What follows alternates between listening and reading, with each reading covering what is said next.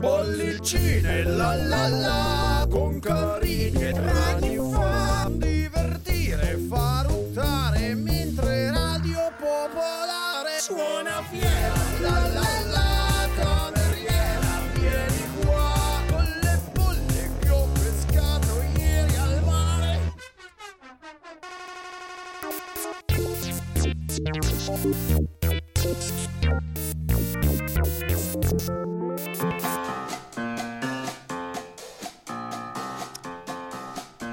Ascoltatrici e ascoltatori, dottor Carini, Eh, buon pomeriggio. sei così?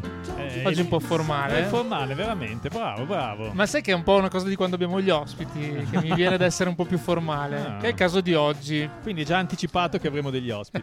Sì. Subito così. Una piccola sorpresa per i nostri ascoltatori. Sì, dai, una cosa che oggi mi fa particolarmente piacere anche perché diciamo che è un argomento che ogni tanto fa capolino nel nostro, nel nostro palinsesto, quello delle colonne sonore, di quegli, eh, di quegli artisti che hanno composto anche, come nel caso del, personaggio di cui parliamo tra pochissimo, centinaia di colonne sonore differenti nel corso degli anni. Sì, soprattutto italiani, no? Esatto. Abbiamo questa attenzione. Sì, provo, provo a leggere qualche, qualche film che ha composto questo signore di cui parliamo tra poco. Beh, il più famoso forse è I Soliti Ignoti, la colonna sonora è L'audace colpo dei Soliti Ignoti, uno standard jazz che lui appunto ha composto. Ma ci sono film come Il Vigile con Alberto Sordi. Alberto Sordi, oppure eh, l- Due ragazzi da marciapiede. In fondo alla piscina, Django, che era il, una- un poliziotto, no scusami, non un poliziotto, come si chiama? Il western. Esatto, ispirato poi Tarantino anche, no? Esatto, che ha ispirato Tarantino in effetti, ma soprattutto film come La dottoressa del distretto militare. Ah, quello non Nando so chi Cicero. ispirato. sì, un po' sì. E insomma, stiamo parlando, forse qualcuno l'ha capito, eh, di un grandissimo della musica italiana in generale, non solo delle colonne sonore, riscoperto poi dal periodo lounge, che è Piero Umiliani. eh sì, avevamo già dedicato qualche puntata, diciamo qualche anno fa, se ricordo bene, no? Avevamo avuto anche l'ospite che aveva scritto un libro. Gianluca Tosi, Bravo, era, che aveva bravo, scritto un libro bravissimo. Mister Manà perché ne parleremo. Insomma, oggi vabbè, Piero Umiliani è scomparso esattamente vent'anni fa, nel 2001, e quindi abbiamo pensato di dedicare una parte della trasmissione di oggi appunto a lui con un'intervista alle, alle due figlie eh, che, Elisabetta e Elisabetta e Alessandra che eh, hanno portato un po' avanti la sua musica, ma ne parleremo tra pochissimo. E introduciamo appunto questa intervista con eh, due brani che hanno a che fare con, eh, oltre che con la musica di Piero Umiliani, anche con il calcio. E con la memoria. Eh, un po' sì, eh, ma La a me nostalgia. piace un pochino. Perché la prima era una, è una canzone che si chiama Dribbling, che qualcuno forse ricorderà. Viene, è stata utilizzata anche recentemente per la stessa trasmissione, che è la Domenica Sportiva. Ma insomma, era utilizzata negli anni 60 come sigla. È questa.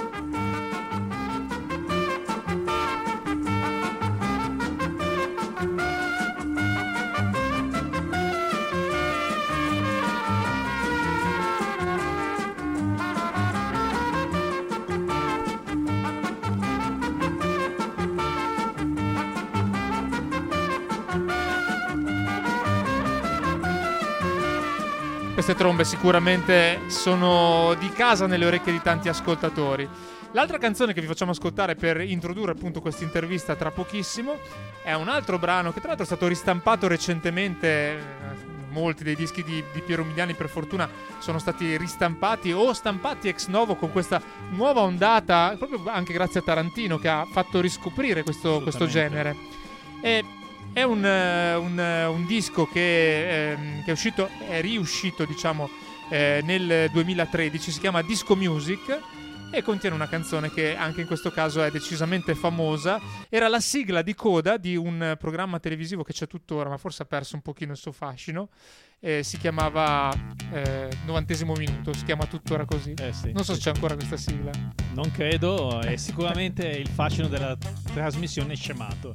Tra l'altro devo dire una cosa di questa discomania che era la sigla di coda di 90 minuto appunto di Piero Umiliani che l'ho scoperta in uno di quei film alla Nando Cicero usata come sottofondo musicale sicuramente era Piero Umiliani l'autore anche in quel caso del- della colonna sonora mentre Alvaro Vitali guarda dal buco della serratura non ricordo chi se fosse Edwidge Fenech o qualcun'altra. Ma vabbè è molto godibile la canzone Discomania e poi dopo finalmente l'intervista a Elisabetta Alessandra Umiliani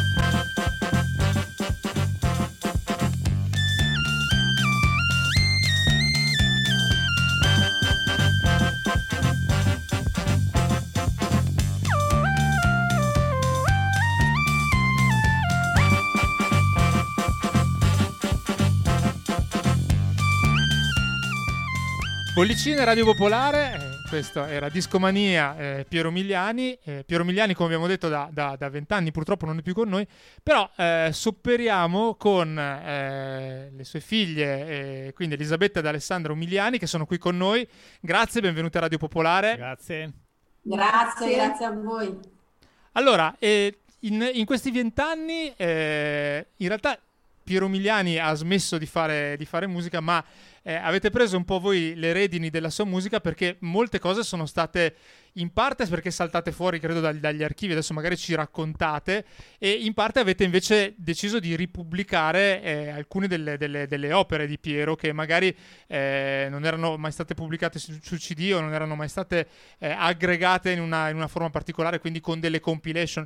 Ci raccontate un po' tanto il vostro lavoro di, di, di riscoperta e di eh, rimessa a nuovo, diciamo, delle, delle canzoni di Piero? Beh, sì, è stata un po' una scelta naturale perché naturalmente non volevamo che morisse, tra virgolette, tutto il, il, materiale, il catalogo che avevamo, avendo pure delle edizioni musicali, un'etichetta d'aiuto e il catalogo delle musiche eh, di, di, papà collegate a, a, questa etichetta. Non volevamo che tutto questo, dico, torno a dire, tra virgolette, morisse eh, anche per, un, per una ragione affettiva. E, e, quindi piano piano crescendo e stiamo ancora crescendo, imparando, con l'aiuto di tante persone che avevano già collaborato prima con papà, siamo riuscite a, a, a ripubblicare, a dare, a dare appunto licenze ad altre, ad altre etichette o a trovare anche degli inediti riascoltando i master che, che avevamo nel nostro archivio. Sicuramente in questi vent'anni il ricordo di Piero sicuramente non è scemato, anzi forse è aumentato, soprattutto anche all'estero. Che spiegazione vi siete date sul fatto che eh, la musica di vostro padre comunque sia ancora presente, attualissima e sia anche utilizzata? No? Citavamo prima l'esempio più eclatante di Tarantino. Sì, ma a parte quello abbiamo scoperto per esempio che c'è una grande richiesta da parte dei rapper americani e questa è è una sorpresa anche per noi che cioè, vengono a conoscenza della musica di papà, YouTube, canali del genere, e poi ci chiedono i sample per fare delle nuove, delle nuove composizioni. E poi c'è stato per esempio il caso di Crepuscolo sul mare con Ocean's 12, eh, che quello ha rilanciato il brano in modo, in modo significativo. E, mm, e, pensiamo che anche i social abbiano aiutato tantissimo a, a, a, far restare in, in, in, circolazione la musica di papà, ecco, che non sono solo i vinili e i CD o quello che può essere ascoltato in un, in un film. Comunque papà con la musica elettronica è sempre stato avanti, è stato un precursore, perciò adesso riscopro una musica eh, elettronica che ha mh, 40 anni ma è attualissima, perciò viene diciamo riscoperta e riutilizzata, proprio perché non è comune in un compositore avere tutto questo repertorio di musica elettronica, sintetizzatori. Diciamo che questo è stato un pioniere eh, nel, nella musica elettronica in tutto il mondo. E inoltre possiamo dire che appunto papà è stato il primo a portare il jazz in Italia, poi ha fatto le sonorizzazioni, tutta quella mh, vasta produzione di library music dove lui appunto ha sperimentato tantissimo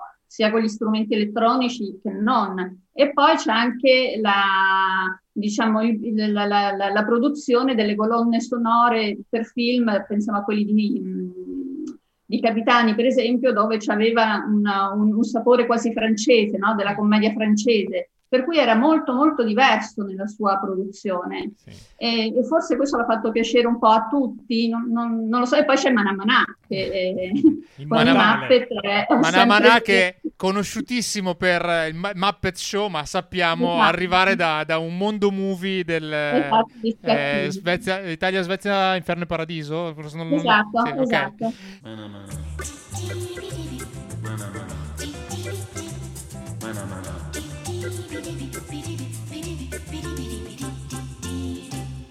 Mana mana. Mana mana. Mana mana.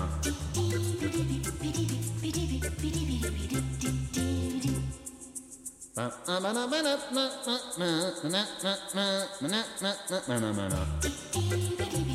Mana mana. Mana mana.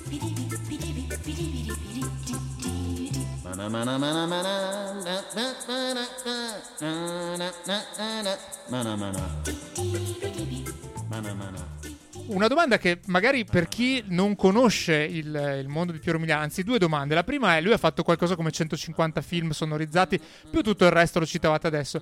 Vi siete fatte un'idea, sì, immagino di sì, di quanti sono i pezzi che, che- che- che sono presenti nella, diciamo, nella library di, di Piero Umiliani? 2000, Sì. 2000 pezzi sono depositati in Sky. 2000 2000. pezzi. E la, seco- la seconda domanda è eh, un neofita che dice: Bene, di questi 2000 pezzi vorrei partire da qualche parte. Voi che, che consiglio date? Così magari mettiamo subito un primo pezzo per dare agli ascoltatori un'idea di quello che è eh, una piccola parte di quello che è stato il mondo di Piero Miliani. Allora, magari comincerei con, eh, con la colonna sonora che ha sempre reso papà più, più orgoglioso di tutti, e quindi la- i soliti ignoti con Gasman Blues. Mhm. Per- Today Sound. Beh, vabbè, come colonna sonora Ah, sì, inizierei sì, da quella, sì. cioè come colonna Certo, come- la prima. la prima, perché papà è sempre stato molto, molto Legato. orgoglioso di quello. E poi riguardo alle library music c'è questo Today Sound che è considerato un po' eh, il santo graal, ci hanno detto, eh, ripocitiamo, il santo graal delle, della library music, delle sonorizzazioni.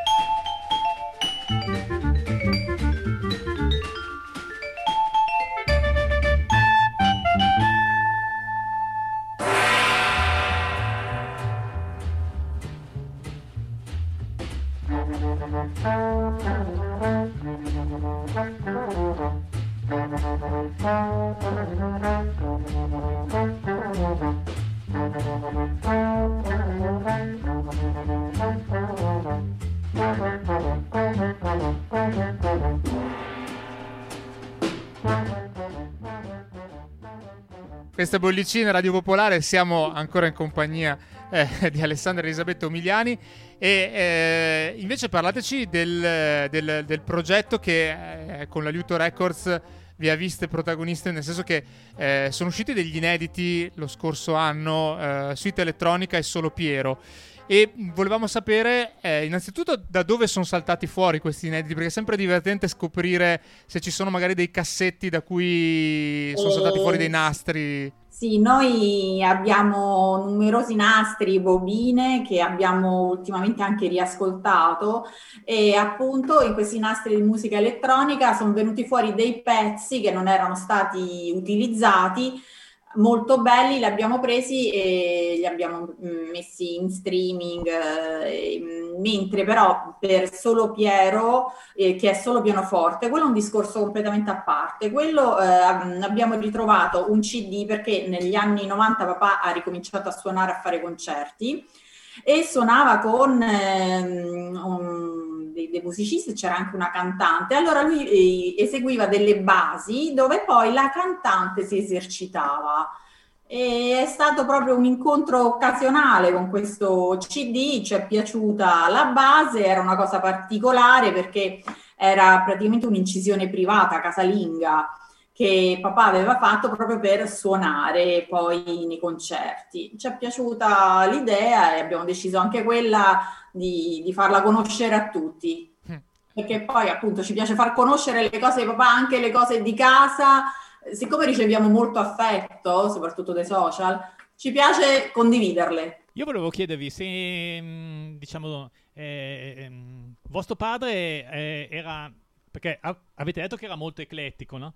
Però volevo capire se ehm, aveva anche relazioni con altri musicisti, no? Eh, collaborava anche con, che ne so, con altri artisti, per esempio compositori di altre colonne sonore, oppure era è in qualche modo concentrato sul proprio mondo musicale? E allora, a livello di amicizia, con Piccioni. Con Piccioni, ok. E poi nel, nel campo de, del lavoro, comunque sia, gli altri erano tutti concorrenti, alla fine sono tutti concorrenti, cioè ciascuno aveva la sua nicchia, il suo regista, e, però diciamo a livello di amicizia sì, c'era molto feeling con eh, Piccioni, poi vabbè conosceva anche altri musicisti, anche Morricone, anzi Morricone quando papà si sentì in mano fu molto carino, ci telefonò subito, si preoccupava delle sue okay. condizioni di salute. E diciamo sì, questi due compositori, an- però i film ciascuno faceva il suo naturalmente. Certo, certo. L'altra cosa che è più una curiosità, ho visto che spesso vostro padre utilizzava anche degli pseudonimi, no? Eh, Rovi, per esempio. Esatto. C'era un motivo particolare per cui anziché utilizzare insomma, il suo nome eh, si... Allora, gli pseudonimi li utilizzava più che altro perché nelle, nelle library music, nelle sonorizzazioni, per non uh, invadere troppo, per non essere troppo invasivo con il suo cognome in, in quel campo, voleva diversificare anche lì e quindi uh, aveva scelto questi diversi pseudonimi. E anche la scelta degli pseudonimi spesso è una, è una storia buffa che raccontiamo perché, uh, per esempio, c'era Mario Zalla che era, era il nome del, del direttore del manicomio di Firenze oppure c'era Moggi che era il nome del proprietario del, del, negozio di giocattoli dove noi andavamo a comprare giocattoli. Poi è diventato famoso per qualcos'altro Moggi come, come pseudonimo. sì, esatto. E diciamo che mm, sì, che la, la, il motivo era quello. Era per, per non, non, non, produrre, non stampare tutti questi dischi con un milione, un milione, un milione, alla fine diversificava i nomi. Era, era, era un escamotage. E si divertiva a scegliere. Sì, sì, sì. Io invece avevo una domanda poi per voi, perché comunque la, in parte le sonorizzazioni le faceva, le faceva, in casa e da quello che mi dicevate fuori onda vi coinvolgeva anche nel fare alcune cose, tipo le copertine dei dischi a volte. Sì, quello coinvolgeva, almeno all'inizio ha coinvolto più me perché sono la più grande, quindi per, una, per un motivo di età. E, ehm, allora c'era il lavoro di papà come eh, compositore di colonne sonore e quello era un mondo dove noi da bambine ne rimanevamo abbastanza fuori, diciamo. Eh, mentre invece quello delle sonorizzazioni, che era la sua produzione, era quello dove lui mh, sperimentava, gli piaceva sperimentare, era proprio un laboratorio casalingo nel senso che lui, suon- lui faceva tutto da solo, li, li, appunto suonava, eh, componeva e, e, poi quando c'era da, da, da decidere quale cap- copertina usare per l'album, chiamava me e per esempio per due dischi usò un album dove io coloravo le immagini, che molto, era un album che lui mi aveva comprato tra l'altro, e un disco in particolare è Paesaggi e la copertina è presa dalla, dalla copertina del mio album da, da colorare. Poi, per esempio, Mille una sera invece era di Lodolo, che però l'aveva stampata, era in bianco e nero, 300 copie, e siccome gli piaceva bianco e nero, mi dette eh, quattro pennarelli e mi disse perché non me ne colori una? E io iniziai a colorarne una senza sapere che poi c'erano tutte le altre ad aspettarmi. e a quel punto fu coinvolta anche mia sorella e anche le nonne, perché Oddio. poi li dovevamo Eh, anche... erano coppie indicare- uniche a quel punto perché ognuna era colorata a mano, mica male. Sì, infatti sono tutte colorate, uno diverso dall'altro. E poi, no, i colori, la scelta No, dei sì, colori sì. era la stessa, però vedi che Però le prime erano precise, sì, le prime erano super precise, poi alla fine mm, non proprio così precise. Poi ci fu tutta la serie della- delle cartine geografiche come Gente e Paesi del Mondo, Polinesia, eh, pan- eh, come si chiama? Panorama, Panorama italiano, italiano. che lì ero io che li ricalcavo da, da un album, no, da un album, da un Atlante scolastico che avevo. E per esempio buffo che è panorama italiano mi si mh, spostò la carta ah, che usavo per ricalcare, mi si è spostata e, e misi la, la Sardegna al posto della Corsica. E stetti zitta perché non mandava di rifarlo. Papà non se ne accorse, se ne accorse solo dopo che era stato stampato, che c'era questa appunto al posto della Corsica c'era la Sardegna e la, la Corsica non c'era naturalmente. E mi sgridò tantissimo perché, perché non avevo fatto un buon lavoro, però appunto io ero, ero, non so, ero pri- Ti- forse il primo anno del liceo, insomma, ero, ero una ragazzina. Eri un po' il suo Photoshop perché ai tempi non c'era e quindi ti usava per le copertine dei dischi, insomma. Era lavoro minorile, era sfruttamento di lavoro minorile. Eh, poi- no, eh, ai tempi non c'era ancora questa cosa, per fortuna. Diciamola, diciamola tutta. Oh, volevo una domanda per chiudere. Eh, voi tutte, anzi, due domande. Allora, prima, fa- prima tu, dai, faccio poi. No, beh, la mia è ancora un'altra curiosità. C'è qualche artista della scena attuale che ritenete che in qualche modo abbia prosegua, diciamo così, nel solco di vostro padre o perlomeno mantenga la stessa sensibilità, insomma, qualche artista Come colon- per le colonne Eh, sonore Piovani, Sì, direi. Piovani, Piovani. più colonne sonore Piovani, assolutamente. Nicola Piovani, Sì. ok. Invece per la musica elettronica c'era- Eh, eh, È difficile. è difficile. Ok, ok. eh, lì non- Dai, vi, vi- vi avvalete della facoltà di non rispondere. Invece la mia domanda è una curiosità da... Sono molto affascinato sempre dal mondo del collezionismo. Prima domanda, cioè, una, domanda articolata. La prima se ci sono dei dischi che valgono molti soldi e, se ce- e la seconda se ce li avete. Siamo riusciti a avere tutta la collezione. Allora, prima dobbiamo precisare una cosa, che le copie che abbiamo noi per il nostro archivio, e sì, abbiamo almeno una copia di tutto quanto, è che spesso erano le copie che papà usava come lavoro, tra virgolette, per cui le abbiamo scarabocchiate da lui, sventrate, Scritte. ri- scritte, riattaccate con lo scotch, cioè sono, tante volte sono, Non sono sono per- vissute al centro. Visto che, che i collezionisti hanno tutte queste terminologie, non sono mint, quindi...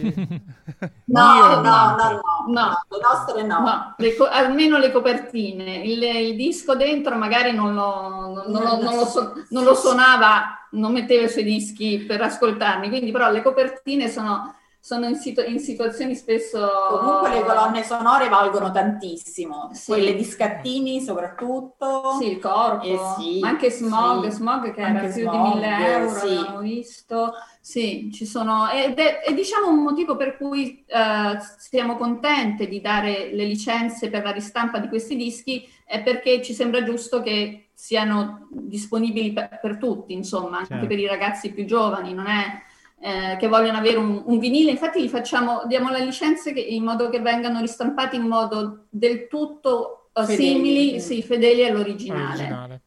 Eh, sì.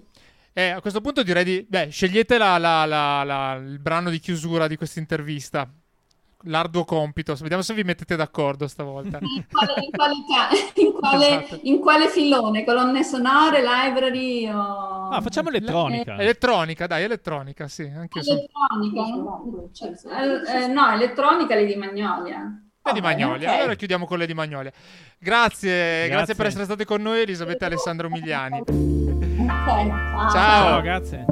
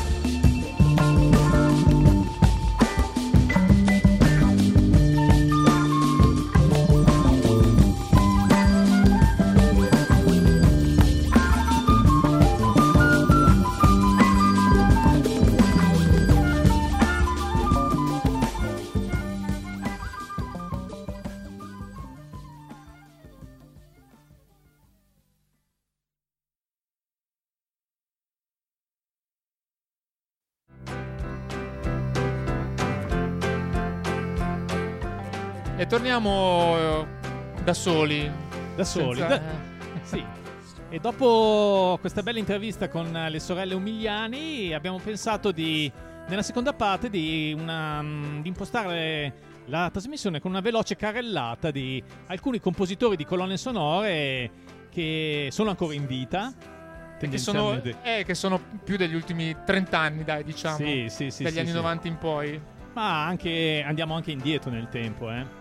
Eh, però, visto che hai messo in scaletta, questa è opera del dottor Carini, Sì, hai messo in scaletta anche cose di questo, ben di questo, di questo millennio. Addirittura. Eh sì, ho visto che ci sono cose più recenti. Sì, sì, sì, sì. Però diciamo, siccome le, le colonne sonore le, le trascuriamo un po' nella nostra trasmissione, eh, con questa seconda parte, insomma, vediamo un po' di colmare questo gap. Questa lacuna della nostra Sì. trasmissione, anche perché Bollicine sapete che cerca un po' di mettere d'accordo. È un po' la, la democrazia cristiana Sì. della musica, cerca di mettere d'accordo un po' tutti quanti. Siamo un po' Dorotei. E beh, iniziamo però con un, con un, Sì, eh, con un uno- supereroe. Sì, iniziamo con un supereroe, ma iniziamo anche con un supereroe anche in termini di colonne sonore, perché lui è John Williams. Io ti dico soltanto che è vincitore di 5 Oscar e 52 nomination. È un po' l'emblema, diciamo, delle colonne sonore del- di Hollywood. E beh, potremmo citare Lo Squalo, eh, E.T., i vari i Predatori dell'Arca Perduta, credo anche. Noi siamo andati invece in- a prendere la colonna sonora di un film di supereroi, visto che è quello che dicevi prima, che è Superman. Lui è John Williams, che compie credo 89 anni, eh, quindi è un po' stagionato. L'hai, l'hai detto un po' alla. come Alla? diceva mia nonna. Cioè, che cosa? Superman con l'accento sulla E. Invece Invece- che. Ma non so se si usa molto di più Superman. Superman. Ah, Superman Sup- con ah, l'accento ok, sulla vabbè, U. lascia Ma va te. bene, va bene. È un po' la Mike Buongiorno, come dice il festival. Vabbè, oh, l'età è quella, eh, non è che si può fingere. Stupidino.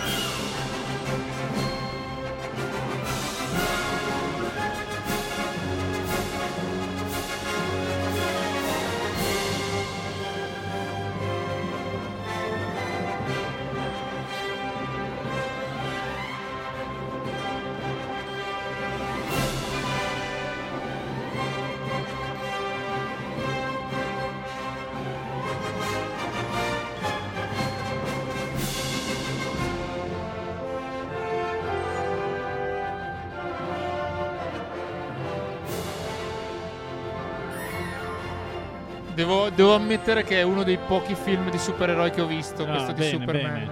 Beh, o Superman. o Superman, come si dirà? No, e dillo tu, sei tu che mi hai corretto. Ma no, ma ti prendo in giro. Posso chiamarti Mike allora? No, allora, questo, questo effettivamente, dai, è, è forse il film per antonomasia di, di tutti i supereroi. Perché poi sono venuti l'Uomo Ragno, Sì. Batman, Però Eh, tutte le varie Superman, declinazioni quello- di Batman. eh, tutte le varie declinazioni, però questo Superman che è quello di Christopher Reeve, che, Sì, è, il- sì, sì, che è stato il primo a interpretarlo, è sicuramente quello che, almeno per quelli della nostra età, è rimasto un pochino più ehm, un ricordo quantomeno. Beh, proseguiamo su questa solco. Il prossimo è Michael Nyman, che è da tutti conosciuto, anche perché è stato eh, compositore di molti film eh, di Peter Greenaway, film un po' particolari, un po' dimenticato come regista. E però poi Michael Nyman ha fatto anche colonna sonora, per esempio, di qualche film di Moretti, per esempio La stanza del figlio.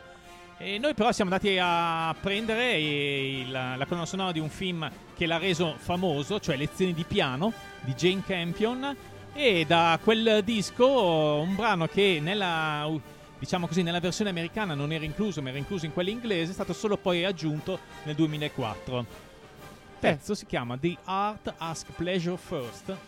Ti piace la pronuncia? No, non è andata bene neanche questa volta. No, eh, sai che ti ammiro sempre. Eh, certo. sei, sei proprio. Sì, guarda, eh, non, di non- madrelingua non- non appre- No, no, eh, que- quello sì anche.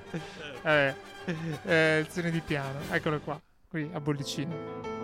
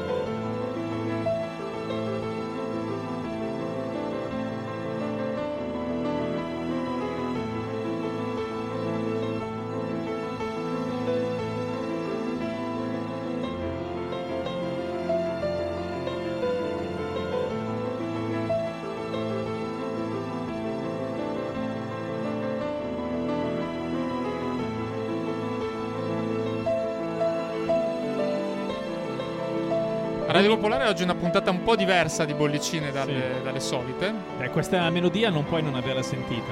No, no, no, no, Ah, questa ok. sì. Però non ho visto il film. No, eh, vabbè, vabbè. succederà spesso in questa puntata, probabilmente. Beh, io comunque l'ho visto, ma non me lo ricordo, per cui è uguale alla fine. Vabbè. Comunque, dai, oggi importano le musiche. Quindi, da Michael Newman, Newman Nyman, Nyman. cre- credo, eh. adesso io non è che perché visto che prima mi hai rimproverato su Superman, eh, o Superman. eh, Sì. No, adesso invece è impossibile sbagliare la pronuncia del no, prossimo. sì, assolutamente. Però l'autore chi è?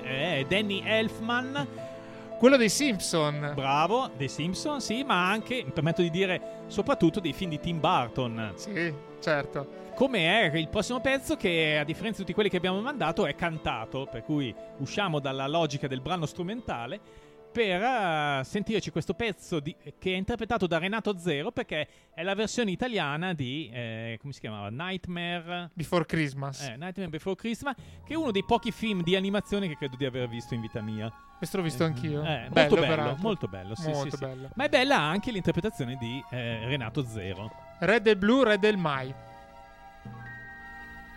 Re del blu, re del mai, non ho più dentro me quella voglia di terrore e di guai. Quando è notte i passi miei fanno quel tic tac che ti angoscia finché griderai. Piccolissimi trucchetti per stupirti un po', fantasie arcane il venerdì. Quando mormoro ciao o l'orantolo, treman tutti e si disperano così. E tutto va via, è la mia routine e mi sento stanco di quest'aria qui. E io, Jack, fantasmare, son stufo ormai e non so perché. Ho dentro me che cosa non so, un vuoto che non capirò, lontano da quel mondo che ho, c'è un sogno che spiegarmi non so. Ai che brivido avrai quando mi incontrerai e l'angoscia avrà vinto anche te. Tu sarai incantato, avrai visto e toccato il più grande terrore che c'è. Sono morto giacché la mia testa non c'è, ma ti declamerà Shakespeare a memoria. Non ridere di me, ma grida perché la mia furia si rivestirà di gloria. Mai più io comprenderò il perché, ma perché sono io delle zucche il re. Chi mai capirà quanto io mi sento giù, che un regno così non mi basta più. Ho dentro me che cosa non so, un vuoto che non capirò, lontano da quel mondo che ho, c'è un sogno che spiegarmi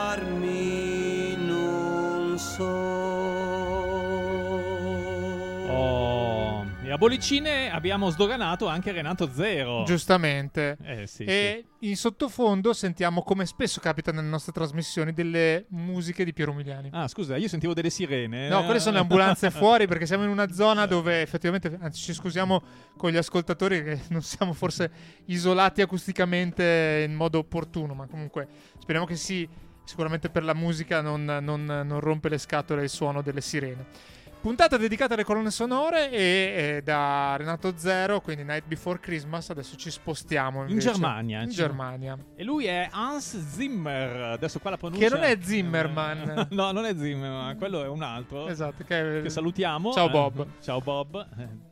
E Hans Zimmer, eh, beh, come prima Danny Elfman ha... Poi Hans Zimmer detto così sembra una camera. Sai che in tedesco Hans Zimmer. è vero, è vero. Ma No, quante bella, ne bella, sappiamo? bella questa Ti è piaciuta? Ma Vabbè, molto. guarda, il dottor Carini è difficile farlo ridere, soprattutto No. quando siamo in onda insieme. Invece stavolta ha riso Sì. di gusto. Non Eh sono beh, guarda, sì. lo- sento già di averla portata a casa la puntata Sì, così. direi di sì.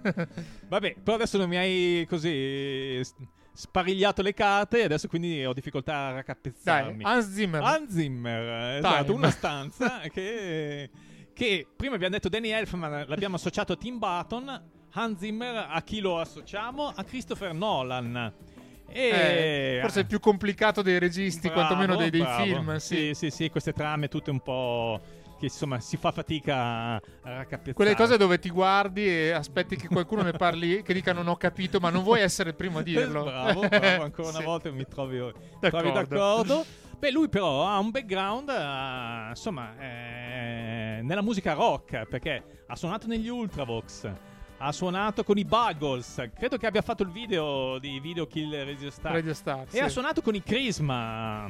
Maurizio Arcieri, quindi. Bravo, sì, sì, sì, e Cristina Moser, Sì. giusto Moser? Sì. Ok.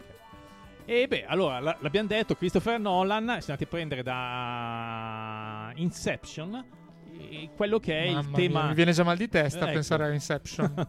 quello che è il tema principale che si chiama Time. e ascoltiamola, qui a Bollicina.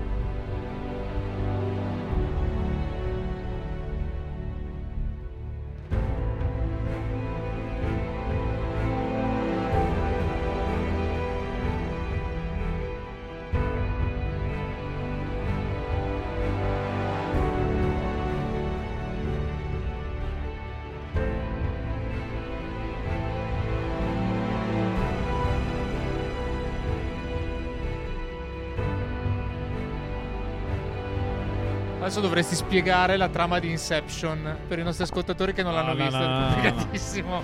No, no, ci rinuncio, ci rinuncio. Ancora di più Memento, forse. Memento, però è più bello Memento, secondo me. E, eh, posso dire che mi è piaciuto, ma non posso dire di aver capito probabilmente come infatti. funziona quel film. Vabbè, insomma, Christopher Nolan è così. Questa puntata di Bollicine la potete eh, ascoltare anche in podcast, ovviamente sul sito di Radio Popolare, sul sito bolliblog.com. E se vi foste persi la prima parte, vi consigliamo di tornare indietro ad ascoltarla perché insomma è sempre un piacere ritornare a parlare di Piero Umiliani. Lo facciamo spesso, anche lo ascoltiamo implicitamente nella nostra, nella nostra trasmissione. E così è stato anche nella puntata di oggi. In questa seconda parte, invece, una serie di artisti che hanno fatto colonne sonore più recenti, almeno nel caso anche del prossimo. Del prossimo, sì. Teo Teardo. Eh, prima, infatti, abbiamo chiesto a- alle sorelle Umiliani chi poteva in qualche modo essere considerato l'erede eh, del padre. non ci hanno risposto, però adesso col senno di poi potevamo suggerire forse Teo Teardo. Perlomeno perché anche lui eh, lavora con l'elettronica e quindi ci potrebbe stare. Eh, beh, lui invece lo possiamo associare Teo Teardo a Paolo Sorrentino, Salvatore ed altri registi italiani. E qua però abbiamo preso un pezzo più recente della colonna sonora di eh, un film per la televisione eh, che era preso da un libro di Massimo Carlotto che si chiamava L'alligatore. E, beh, eh, c'è qualche pezzo che è abbastanza poppeggiante come quello che stiamo adesso per mandare My Model Man che vede alla voce Susanna Buffa. Eccolo qua. Teo Teardo.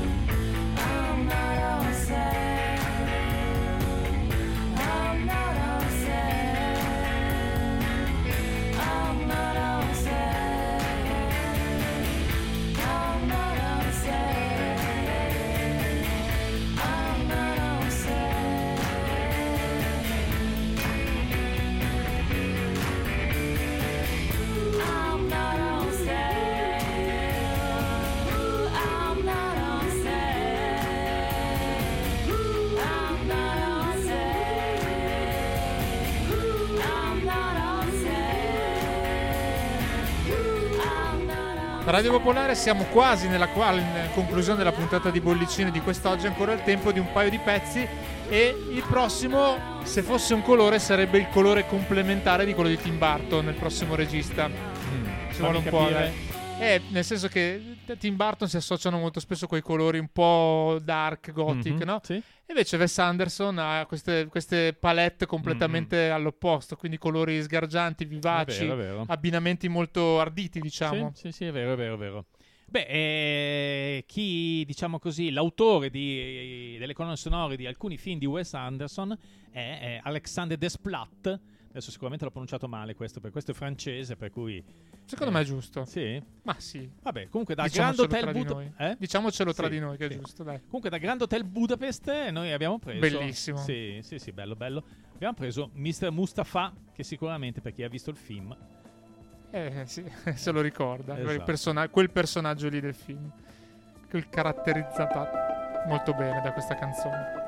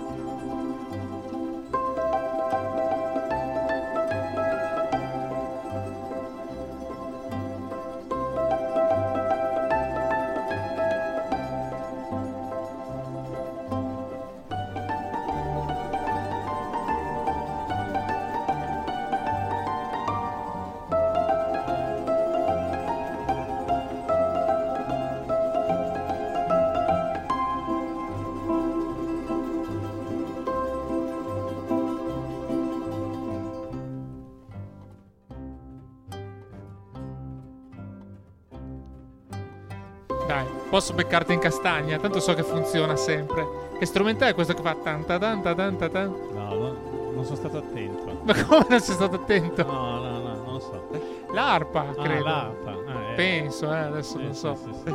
Non l'ho visto suonare. Vabbè. Eh, ognuno, Alexander- ognuno ha il suo lato debole. Hai ragione. eh. È così bello prenderti in castagna su queste No, cose. è facile.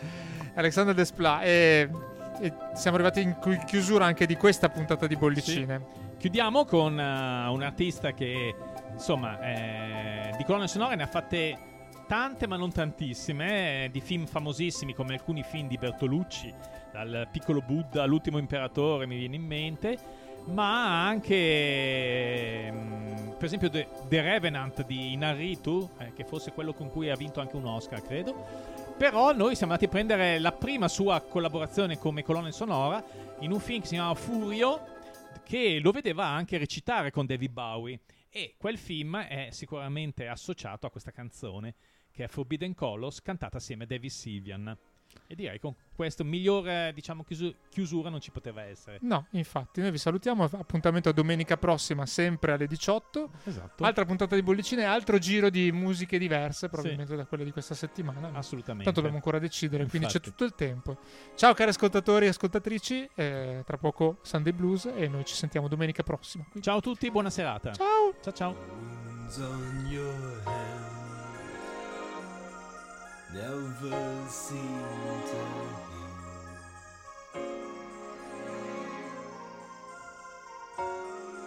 I thought all I needed was to believe.